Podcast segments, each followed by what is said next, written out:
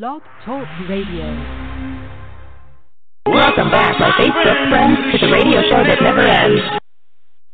Right, Davy? Let's move on. You separated yourself. You left the nice. It just didn't work for you at the time. Because of the musical differences between yourself and other more prominent members of the band. You did your own thing. Now I need to veer slightly off your career path. Because, sadly, we recently lost both Keith Emerson and Greg Lake last year. Now, throughout all the solo endeavors you've done, did you still keep in touch with Keith in particular? Been out a few times um, outside, you know. And was there hope that maybe one day in the future that you would both perform together again? Well, I think a lot of people were, were hoping that. Um, I, I, I was considering it, but it, it, it just wasn't going to come into Keith's head. I couldn't understand quite why at the time. I didn't realise that he'd been suffering from depression since the 70s. Yes, there's a lot more behind it than we realized. His own personal problems. Well, he was the only organ player that did anything. I mean, there were there are other quite good organ sounds. Stevie Winwood, uh, he was excellent at Hammond, um, and a few others. Well, Jon Lord, I suppose. But, I mean, from afar, as you saw his music career progress, you still kept in touch with him, obviously. This amplifies what you were saying earlier about the nice. Because he was a showman, wasn't he?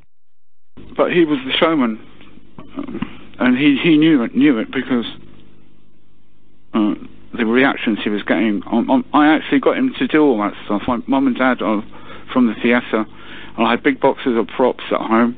I said, well, you know, use knives, use a whip. Haha, and that was your suggestion to him? Yeah, well, we had music. Um, scores from West Side Story, Kismet, another hit musical then, and others. And I said to Keith, let's have a look at this, see what we can do with that. And that's how he, he, he took a he took the idea and went away and arranged America. Yes, brilliant track. Absolutely fantastic. Excellent. This is something I didn't know. I just thought Keith Emerson did his own thing. But obviously, these suggestions that you mentioned, they came into play, especially with your parents having theater experience and props and things akin. It all falls into place, doesn't it? Davy, I'm sorry, but we're almost out of time already. Greg Lake also sadly passed away around the same time as Keith. Did you have much contact with Greg? I didn't know him very well. I do know that he was an extremely big, important influence on ELP. He was the producer. He wrote most of the commercial songs. He organized the business. He opened up Manticore Records. He was the business brain. And he was very, very important to the band. Right, and he sadly passed away just around Christmas, a time period he is known solo by, thanks to his famous festive song that is ubiquitously aired on radio around the Yuletide time. Not forgotten, and neither is Keith. They both left music for us all to treasure and adore. Davy, it's been an absolute pleasure talking to you today. And we've only got halfway through the story. If possible, maybe another time.